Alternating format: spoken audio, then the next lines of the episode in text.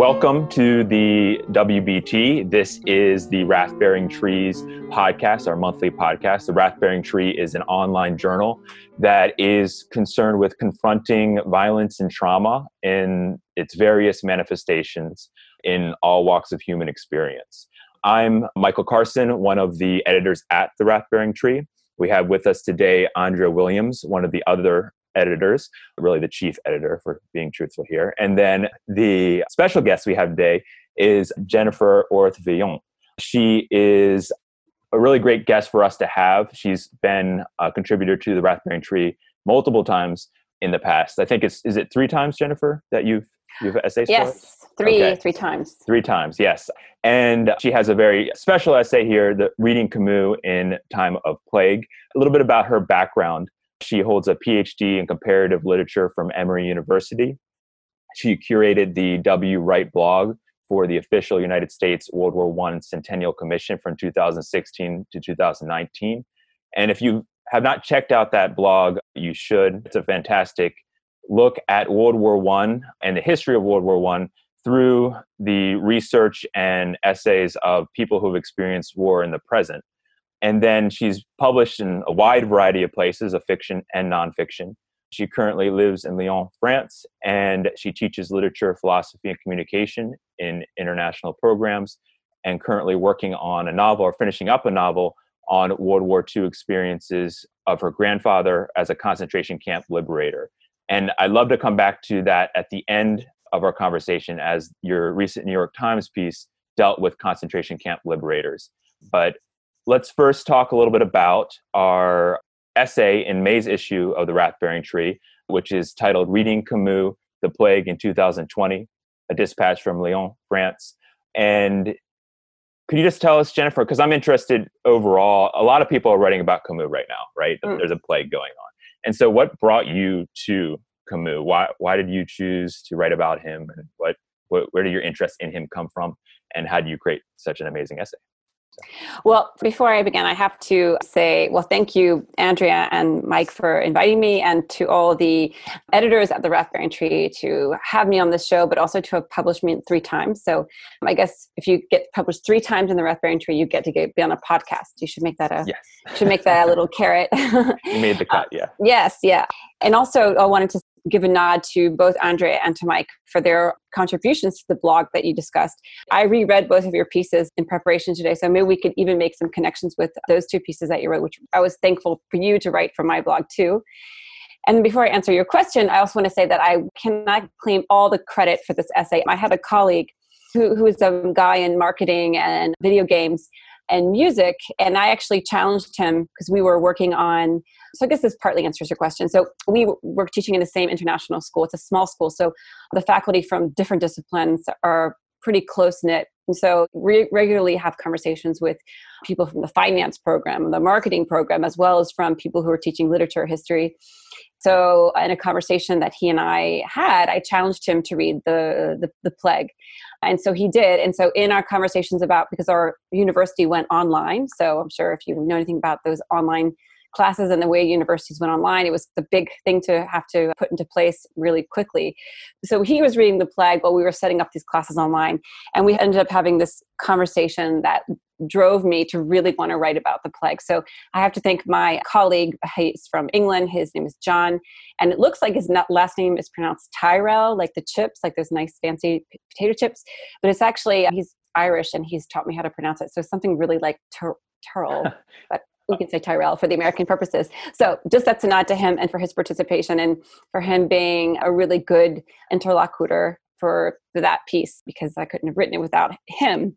So my interest in Camus didn't just come from this epidemic. I did my doctoral dissertation, which I completed at Emory University in 2011 and part of the dissertation i did on albert camus and most notably i did it i concentrated on the plague the book the plague. And so i looked at in the part of the dissertation about camus take on three different issues and one was on colonialism the second one was on nazism and the other was on, on, stalinism.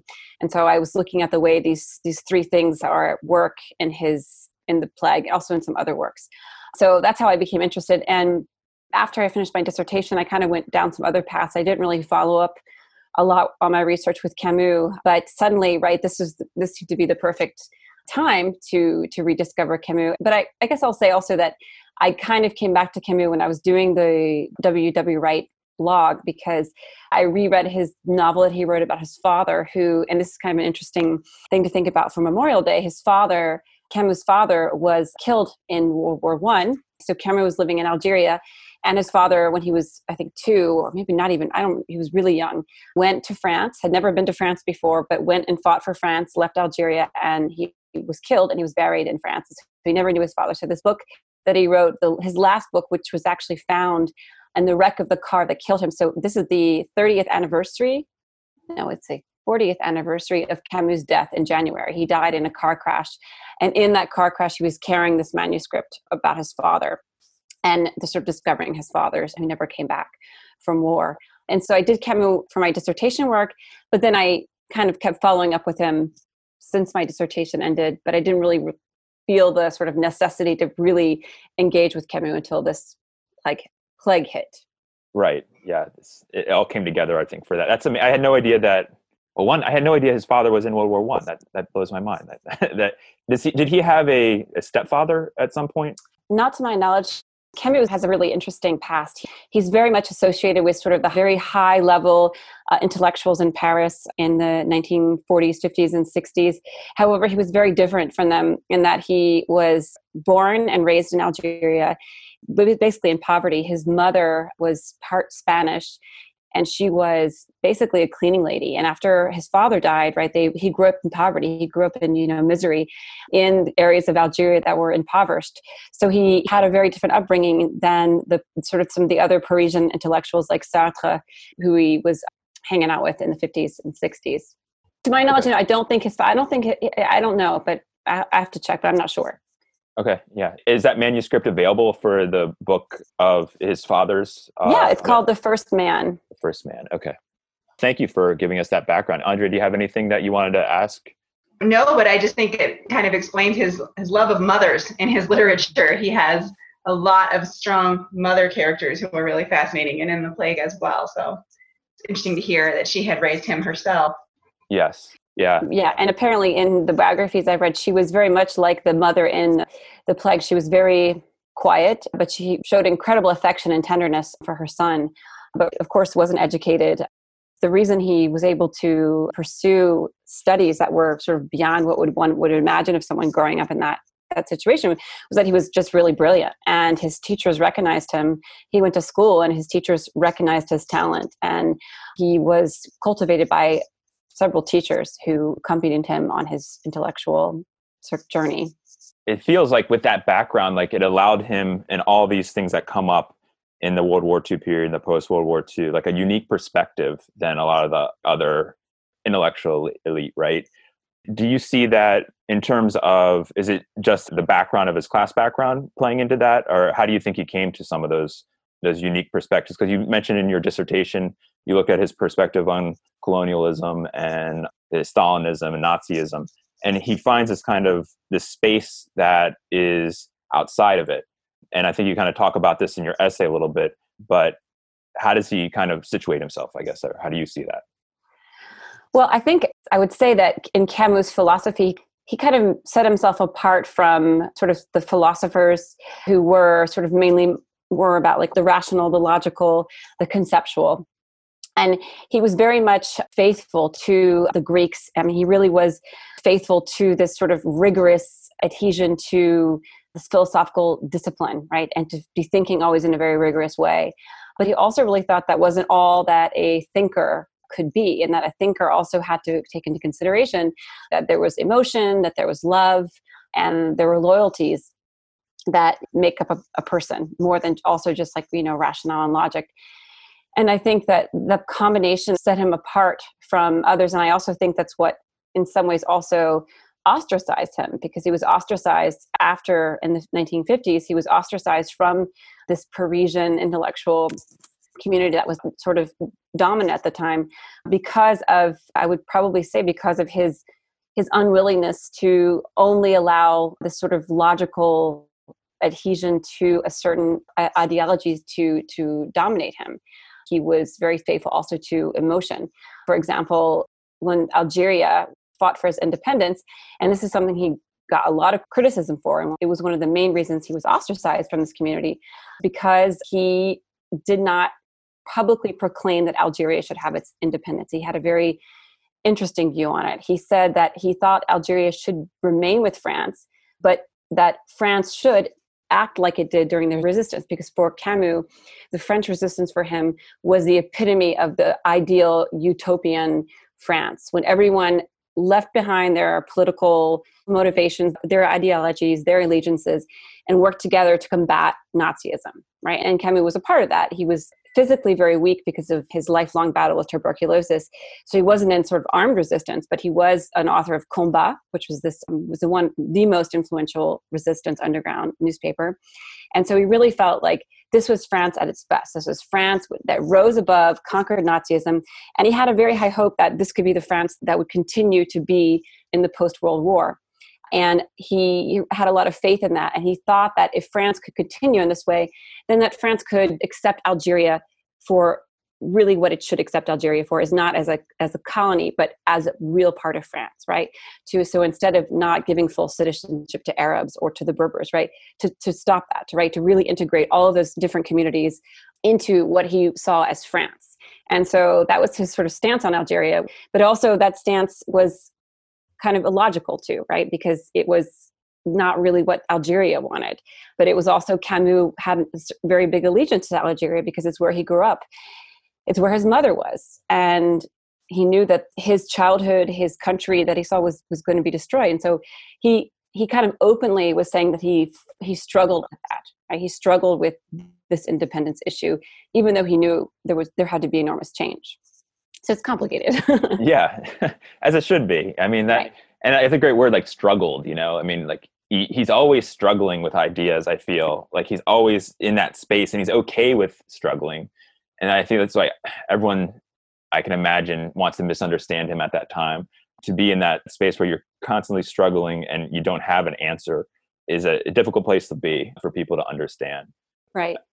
And i think that's interesting to point out because there are a lot of people who you know whether they read Camus like in high school. He's so often pigeonholed in different kinds of things. Like um, some people see him as this sort of like this guy carrying this big moral stick. You should be like this. You should be like that. And they say, oh, he was a moralizer. He's just kind of boring, and all he talks about is moral issues. Or you also get that you know he was basically super right wing, and he gets associated with people from that period who were really far to the right which he wasn't at all. He was definitely from the left. He was just different. And so there has there's a call from people who know camus to return to the text of camus to really look at what he's saying. And i think what he is saying is right there's this struggle this you know the, with the myth of sisyphus is the idea is like there is this struggle right? And it's really perseverance. It's a question of perseverance in this struggle that is what life really is about right? And how we can figure out our minds that this is a struggle that's going to happen over and over and over again. And that's just kind of what life is right? It's kind of depressing but in some ways he feels he has some sort of optimism about it. Right. Mm, like to live he says you know is a is a value judgment in and of itself which is something i hadn't really thought of. To live to me always sort of seemed like you know the most basic yeah. most basic requirements but you know he emphasizes that that choosing to be alive in this world and living through you know the process of being human is is a judgment in and of itself which i find really interesting especially in light of the plague and yeah. yeah and actually i wrote down a quote from his book the the rebel when he was talking about like what it meant to be like a citizen or a human in a country. And basically he just says that the absurd man or the hero the, the person who's revolt it's like he's like a citizen or she or he is a citizen of the world that is always always feels like they're exiled from their own country right? And he said that someone that's a citizen of the world or citizen of that country always feels like they're in constant exile but it's like this exile that allows one to continue to want to make things better or to want to continue keep build despite the fact that maybe one's country is not doing things that one agrees with right?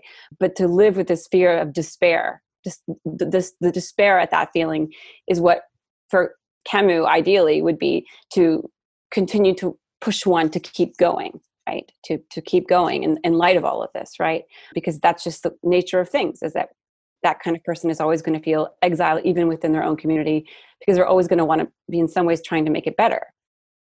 Or make it better for others not for them just themselves but improve it or protect it or defend it. And that's sort of the status of when one wants to defend one's country or one's world they have to live with the idea that that they know that this is going to be really hard.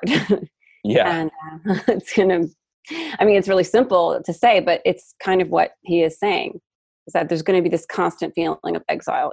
Yeah and it makes sense. I mean like the to be part of something if you become part of it you are complicit in whatever is wrong with it and letting it be how it is and so the, the exile out of it and yet also be he wants to do both. And so yeah it, it makes sense but if he wants this progress if he wants this kind of true not just like being alive but having a sense of what it means to live and to like to promote that he's always like pushing that. And, i always wonder when i read him i'm like can people do this you know? Can can most people do this?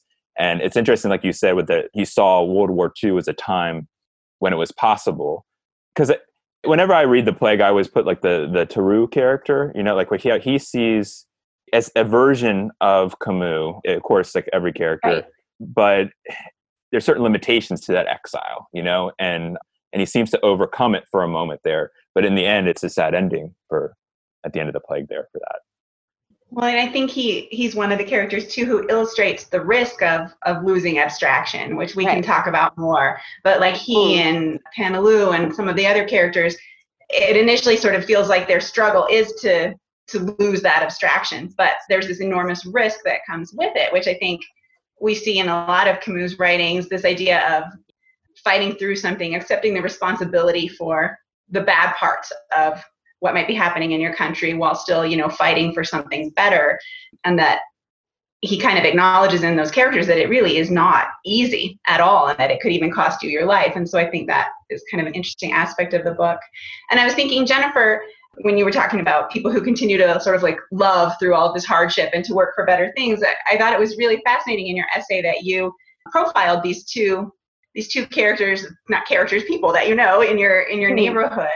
And i I really love that because it reminds me of sort of the structure of the plague where he right. says at the beginning, you know, we're going to look back at this time with, a, you know, a first person account and documents and accounts from people mm-hmm. who were there at the time. And so I love that your essay paralleled that structure. And right. I, you wanted to talk more about how you thought to profile these people, how you went about it, because it's really fascinating to read. And they're also both people who are not from France themselves right. originally. So right. and I'm not from France, so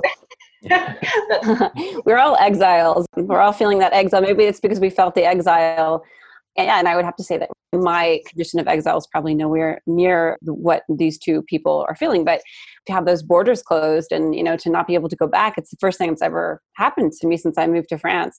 I've always been able to take a flight and go and see family or friends if I need to and their their regular visits but the idea of like when will i when will i ever see them again? And that was really and you asked one thing that's one of the things we talked about earlier is like when did it really seem real? And it was really this moment where i was like wow i can't i may not ever see my family again. What if they, they get covid-19 and something happens and i'll just never and that was like this really big moment. So but back to write the, the structure as you know, I was supposed to write an article when I was going to go to Kazakhstan on this World War II memorial in Kazakhstan, which has kind of so this sort of interesting mythologized status, which I thought was kind of interesting. But obviously, the day before I left for Kazakhstan, I got a letter from the Kazakhstani government saying that I would have to spend two weeks in quarantine on a Kazakh military base. And I decided not to do that. and so that kind of prompted me to think, oh, I was really upset because I was prepared to do that and excited about that trip. And I started thinking about the plague, and everything started just happening. Like it all seemed to happen like in one day. The the quarantine, the shutting down, the closing of schools, everything just kind of going dark. And so I thought this would be a moment to write about the plague since I owed you an article. So I was like, okay, look, we'll start. That. So I started just sort of, I guess, in a very scholarly, sort of studious fashion, reading it. But it seemed to be kind of this point where I wasn't reading the book anymore, but I was kind of things that where I was hearing on the news and that I was reading and I was experiencing.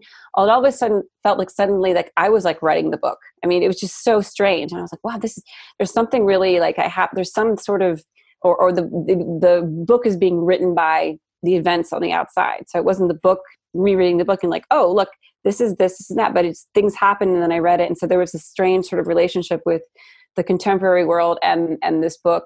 And so i realized that i couldn't just stay inside camus and make some comparisons that i really needed to be much more attentive to the things happening outside.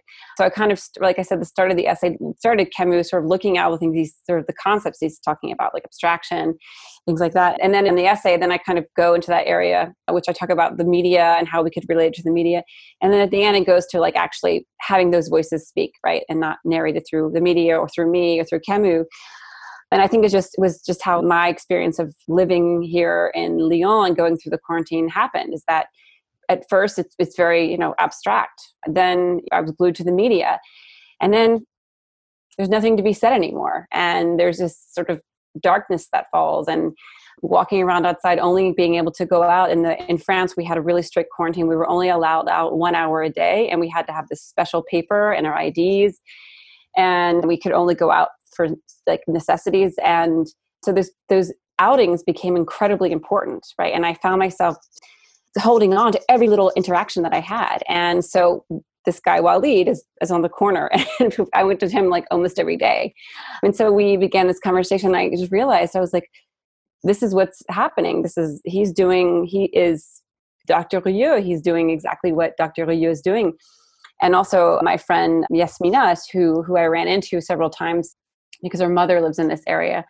And she was telling me about this woman who has five children who's telling me how she's running around Lyon caring for all these other people while caring for the five children. And and I just felt that was really what, you know, that I wanted their voices to take over. And I felt like if anything were to remain of this situation of the coronavirus, I would want those voices to remain more than anything else. I think they tell the most about it. So they do, yeah. I want to thank you for that too, because I've read so many like Camus plague pieces, and I've and I feel like as you just described there in reading your piece, you capture the spirit of what he's trying to do, what he's experimenting with in the novel form. And as you were saying, it's not it's not to get away from abstraction you have not just talking to the people, but treating the things as their history as is happening as a lived experience and shaping it accordingly. I think Camus is very much acutely aware of the the way that people can use art to divorce themselves from experience. And I mm-hmm. like how this essay won't let us do that. And by kind of modeling off like the, the pattern, the form of Camus, but also engaging with experience in your own way. Like you're saying, like there's this kind of magical thing where history seems to be enacting what's going on. And you feel that reading the piece. So I just appreciated it. So. Yeah, right. In some ways there are there are ways to abstractly read the plague too, right? You know, what is it really saying, right? I mean, if it's just an illustration of what's going on or just a mirror that's kind of an abstraction. That's not really offering anything new to thinking about what this epidemic is to us in our in our moment of history and and what it will mean for the future. It's it's you know not just about a mirror or screen. It's about it's about humans. Right. And so there's a great line and i think it's Tarrou who says it. I'm not sure. It could be Rambert and he says something like yeah you know man is an idea or the human is not an idea. And so it was kind of a reference to some of these ideologies you know like stalinism or or nazism which reduced right man to ideas which and, reducing a man or a woman or human to an idea right, allows them to no longer be human right? So it creates a space for them to be considered as subjects as as rats as vermin and can be killed or annihilated, like we saw during the Nazi regime and also in Stalin's regime as well. Yeah, that's the best thing about because it's Rambert, I believe, and like yeah, he I think says, it's Rambert, yeah. And because he wants to escape, right? He wants to go see his loved one. He's like the exact opposite of an ideologue, right? He's like, it's right. not an abstraction; it's it's love. That's what matters. Right. But he's not the answer either for Camus, right? He's obviously part of the problem at the moment, right? In this plague type environment, which is like what I like about Camus also, like you mentioned earlier, is that he is a rigorous thinker, right? And he doesn't ever give that up in terms of like he, he says, yes, we should reject that those ideologies.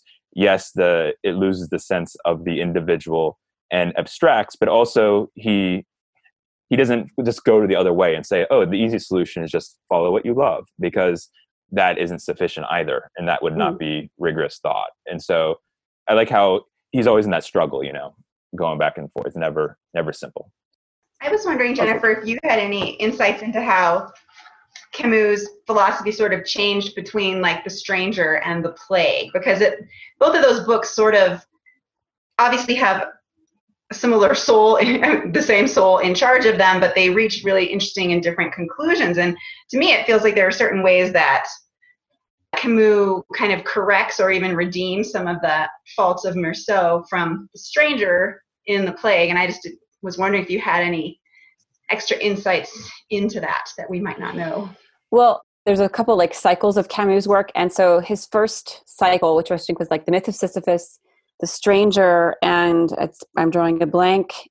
It'll come to me. But so these three works are kind of considered what's called the absurd cycle.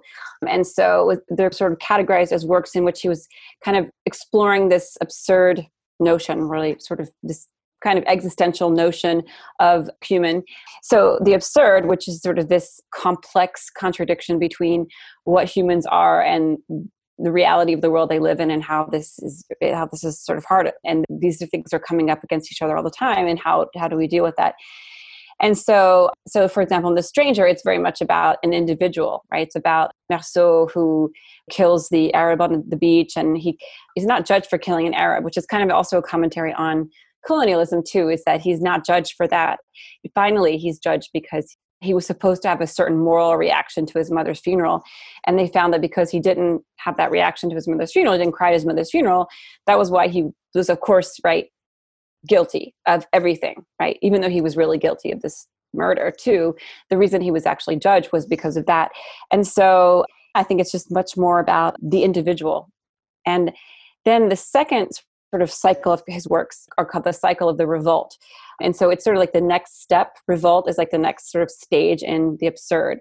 And the revolt is includes the plague and the rebel. Actually, I think the fall. I'm just thinking when the fall was. Anyway, so it includes those books. And so the idea about revolt goes along with the absurd, but the idea is like revolt is like this. It's like a state of mind in which the individual resolves to kind of have a certain resistance against this this absurd configuration of life. And that resistance is to keep sort of being able to find a way to persevere with all of this. And so another jump that from the stranger to the plague also could be seen as that that resilience right that we don't really see in Meursault. Meursault just kind of keeps going but he doesn't really there's not really a fight. Whereas in Rieux he there's a fight. There's this individual and there's this sort of perseverance and there's a fight. And there's also the notion of the collective right? It's not just about the individual but it's about the collective. Like this notion of revolt has to be introduced in this world because this world needs to be changed that this there are certain ideas in this world that need to be fought against in a, in a much more sort of aggressive way. So it's going from sort of from perseverance in an absurd world and to sort of persevering with the idea of like resistance and revolt and rebellion against that which goes with right this collective notion of resisting against regimes that that inflict arbitrary deaths and treat people as arbitrary objects. That makes sense. It definitely makes sense yeah. Yeah, yeah. but yeah a, there was a big shift. And it's kind of interesting because when he was writing the plague he was in france and he was caught in france he was he couldn't go back to algeria to where his wife was because the invasions in North Africa had started. And anyway, so he couldn't go. So he was blocked in France, and he was actually he was right outside of Lyon in a getting over another bout of tuberculosis. So he always struggled with tuberculosis. That's why he didn't like finish his studies and a whole bunch of things because of this. And so he was kind of he he kind of took this individual predicament and he made it something I think it was was a turning point for him when he realized that it wasn't just about him, right? And, and he had to sort of also this had to be brought to a level of the collective.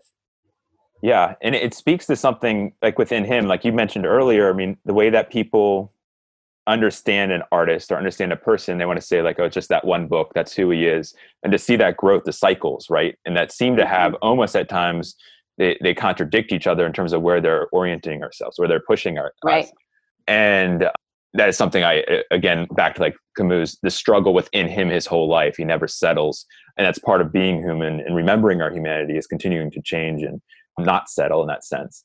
You mentioned the beginning, the first man, like that third cycle. I never hear much, I guess, about that. Like, do you have any thought where he was going to go with that, or his ideas beyond the plague and the fall, or where there is to go?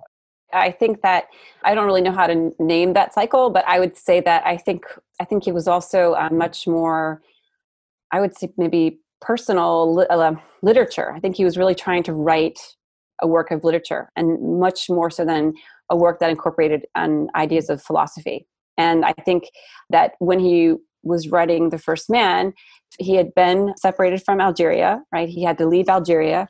He had to leave his mother nation. He had to, he was dealing with all of this. He had been ostracized, brutally ostracized from the community which Jean-Paul Sartre was the head of and so he i think he he was coming back to maybe his roots i mean i think it was maybe more of a move to literature right and and the way that his own life could be sort of seen through looking at you know creating the fictional character of his father and of someone looking for his father although that book has a lot of resonances it's kind of like a I would say it's kind of like a Tolstoy or maybe like a Dostoevsky, where he where this there's he invents a character, the son character is looking for his father, and he's just kind of going through all these different steps of discovering his father. It's not just he's got this quest, but he's also sort of stopping along the way and sort of examining all of these different sort of parts of his father's life. Uh, he's looking at different parts of Algeria, different parts of France, so yeah maybe you know just it was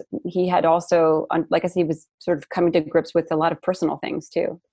His wife was also really ill. She was i don't know what she had but she was admitted to i guess what they call would call then an insane asylum. I'm sure there's a much nicer word for that now mental hospital. But that's what it says in, in his biography a long from a long time ago. But through, through he, she was mentally ill and she she received like electroshock treatments. So it was um yeah i think it was personal toil that brought that book to fruition. Yeah, no, that makes and I like how you also said like that movement toward art because you see that at the end of the Rebel how he's talking. You can see him kind of moving there as seeing art as a way out of the predicament that he's been in philosophically for mm-hmm. a long time, which is unfortunate in a way because I've always liked Camus myself because he seems to be like one of the rare people who joins philosophy and art. You know, like he's able to without making one worse than the other. Like, and I don't know how he does it, but and it's interesting to think towards the end of his life what he would have done moving towards that space of art. I have a quote here from the Rebel I just want to say at one point because I love it. Rebellious art also ends by revealing the we are and with it the way to a burning humility. I just love this idea of a, the we, mm-hmm. but then that burning humility, like it, it, guides us to that. Whatever that is, I, I find that incredibly powerful. Yeah, and I mean humility is a big is a big theme with Albert Camus. He he's constantly coming back to to humility and that we have to be constantly aware of our of our humility and once again sort of avoid abstractions. So for example it, the characters in the plague like Paneloux right? All of a sudden like Paneloux he he's like the plague is because his first in the first part of the book the priest is like oh the plague is here because you know we're all wicked and i'm going to give a sermon and tell everyone that the reason that the plague is here is because we're all wicked and we need to redeem our sins and this is our punishment and this is our wake up call.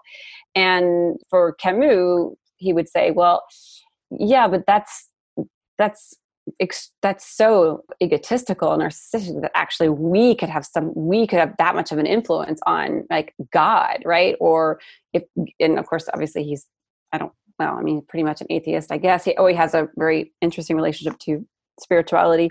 But right that that we could i mean he finds that incredibly pompous right? That we could and he finds it also an incredible abstraction from what the real reality is. So if and i'm not trying to say that this is i'm speaking through camus but if if it's because we're wicked and that that we pray and we don't do any other things then we're not doing what we're really supposed to do right?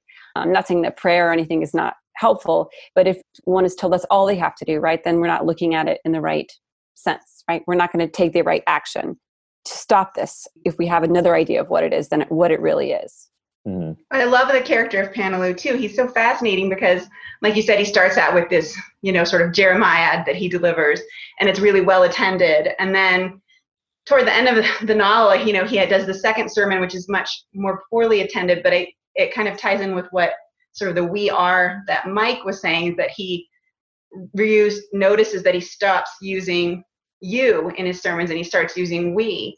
And it's right. not that long after that that he becomes you know another casualty of losing his abstraction really and he passes away. And i right. love that they don't know why he dies. Like they can't prove that Yeah. plague and that the final verdict is just doubtful case.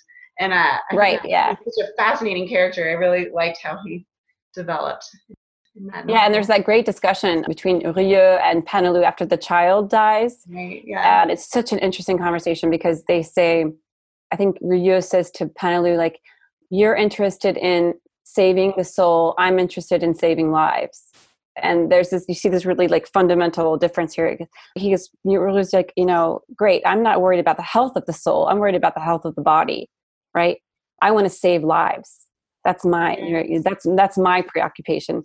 And so we kind of really see there that that's, in some way, that's sort of Camus' like very absurdist anchoring of what this issue is. And I was thinking about your essay, Mike, about Victor Slavsky. What is war? It's about dead bodies. It's about body pieces. It's about violence, right? And this is what it is. And as as long as we don't look that in the in the face, then we're not going to be able to do what it's what really is necessary to stop it, right? And so that's why when Paneloux says, "I'm worried about the health of the soul," Ruiz Rieux says, "Oh no, well, you know what? I'm worried about the health of bodies, right? There are people dying." Mm. Yeah. So, and he it's a- tells Paneloux, i think we just have really different ideas of love which yeah, and he's thinking that little boy dying, right? And like Right. a universe that justifies that. It's just like that famous problem you, you get back and, Right. and mats off and all that kind of. And yeah, but I, I, I guess with that, I mean, how Camus is able to, he's sympathetic to Paneloux's position. Like he, he's, Yeah. he, he builds him as a character, which I don't know, like given, I mean, where Camus is and where his sympathies are, right? I do mm-hmm. definitely, I like that debate a lot. And I like how, in the end of the day, Paneloux does help save bodies, right? He's on the team Right. too. It's a nice touch by Camus, and tur gets back to like your earlier point, Jennifer, about like this being a moment when and he's conceiving France, you know, coming together, you know, and is there a space without us having to like we can be in disagreement, but we can still come together, right? Which is something I constantly wonder in our world today uh, for a variety of reasons.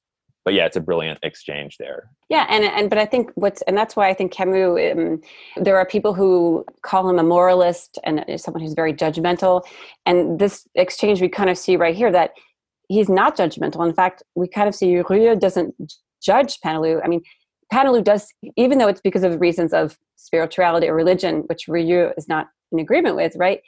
He's still really Rieux and Camus are still kind of maybe trying to say that you know, at the end of the day, right, maybe it doesn't matter our reasons for doing it. It's that we do it, right? We all come to, we all come from different backgrounds and different beliefs and different religions. But the point is, is that we all need to take this action, right? And if it takes this to make us do it or that to make us do it, it doesn't matter. I'm not going to judge you for the reasons like why, but you know, uh, there, I mean, there's an ultimate, right? There's an ultimate ideal of what it should be, but the fact that Paneloux actually helped, right? We understand Camus and Rieux or Camus wasn't judging him, right? He was wasn't agree. He didn't agree with him, Right. but he also wasn't judging him.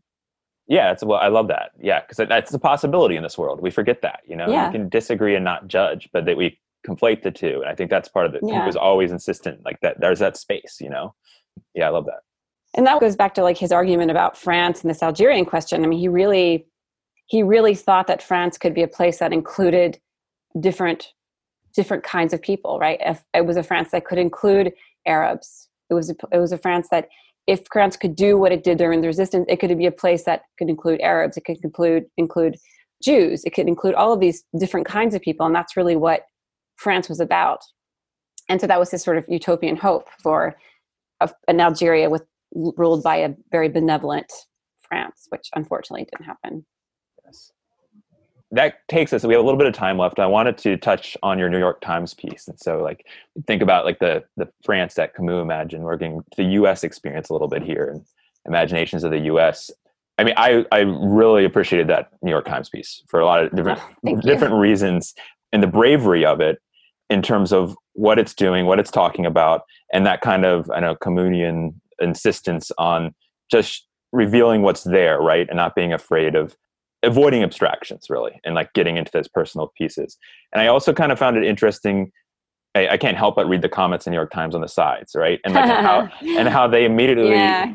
Hmm. They- yeah. exactly the opposite. They they jump and and no matter Yeah. they might have they have their opinions, they know what's what, and they Mm. have and they they build from that.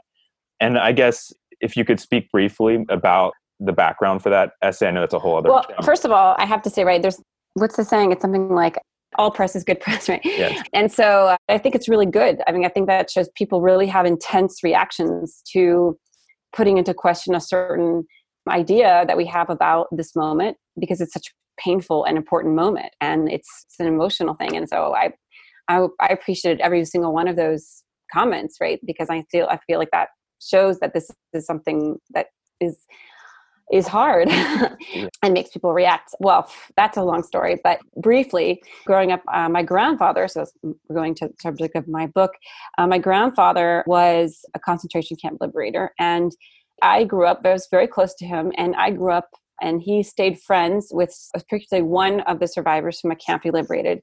And our families uh, remained friends even to this day. I go and see the son of this man who unfortunately just died, or and I still see his wife. I keep in touch with his grandchildren.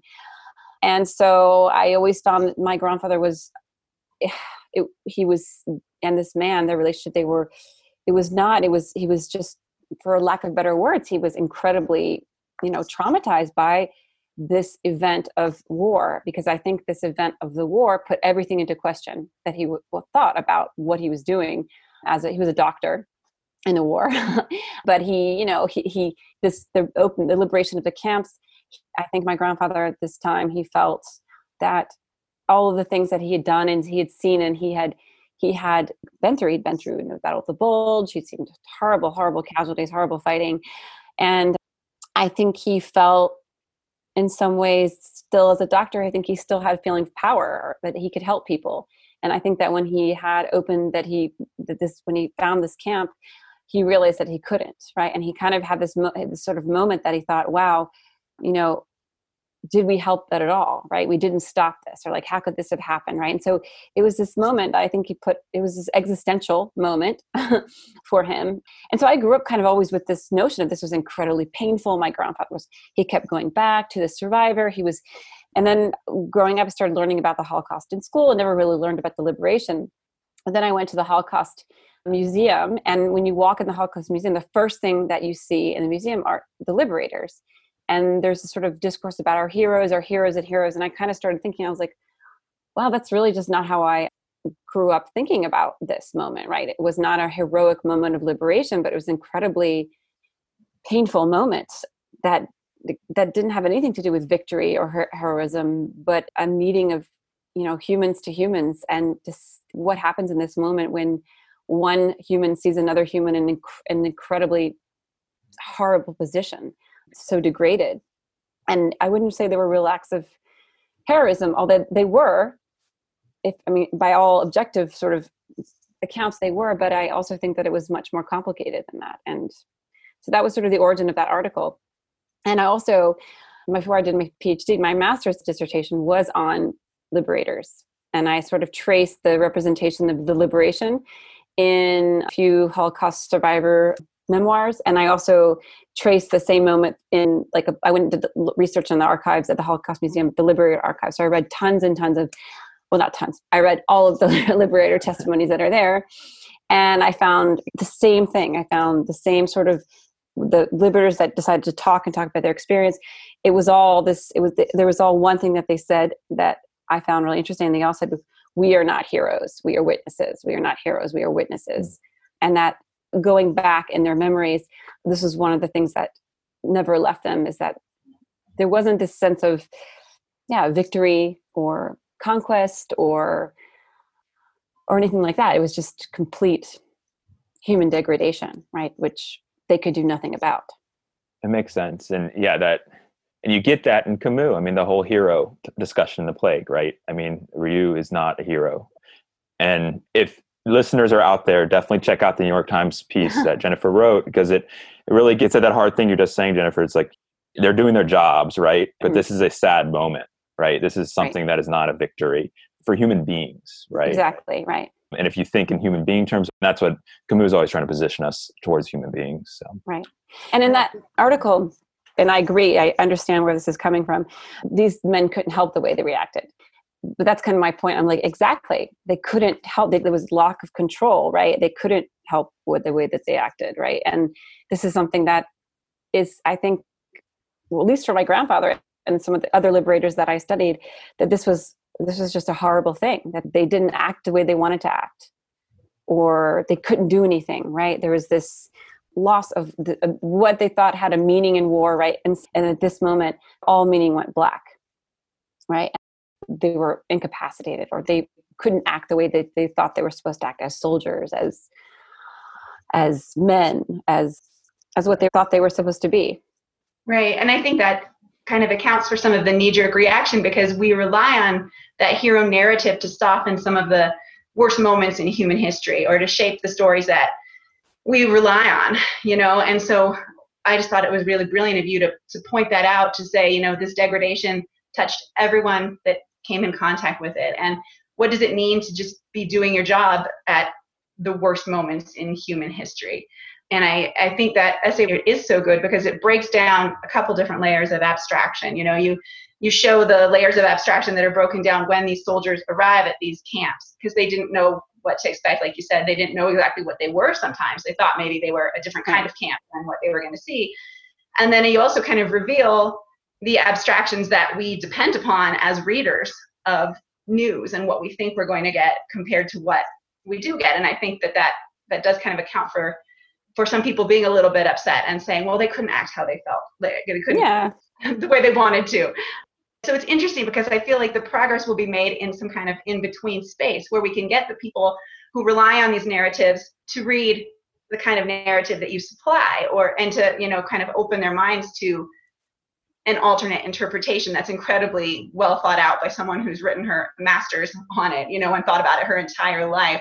What does it take to combat these knee-jerk reactions that some people have? Not all because there were an overwhelmingly large number of very positive comments on your essay. But you know just how do we reach people who want to really hold on to the narrative they've already been given? Is there a way to does it take catastrophic events to change people's minds? Can they achieve that kind of understanding just through reading i mean i would hope but i don't know well i I think uh, there's maybe not just one way, but many ways. I think definitely art and reading. Obviously, we're all literary people. We believe in the power of reading, and but also teaching, teaching and education. And I think too, the mythology of I think a certain idea of what war is, what a soldier is supposed to do, what a soldier is supposed to be.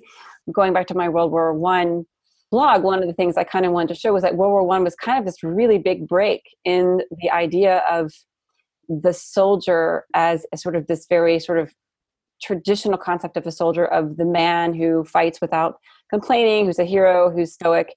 And it's not that that was something that wasn't seen beforehand, but it was kind of the first time in history in which the actual soldier was able to voice something other than that.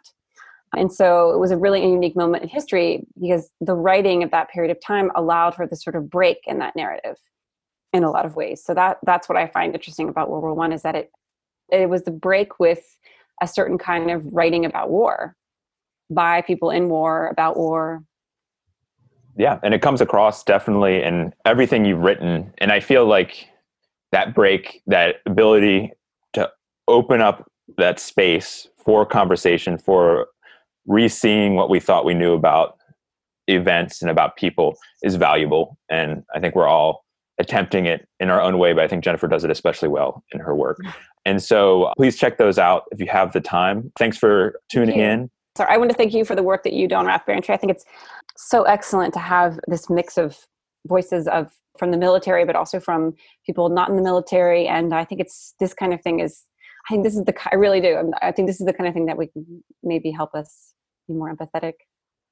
Having these different views. I i love Wrath-Bearing Tree. Oh good. Yeah. Um, Wrath-Bearing Tree loves you. Yeah.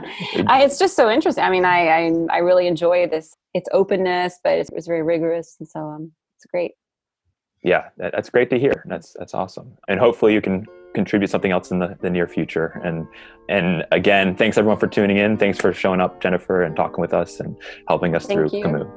And I guess everyone have a good month and tune in next month for another WBT.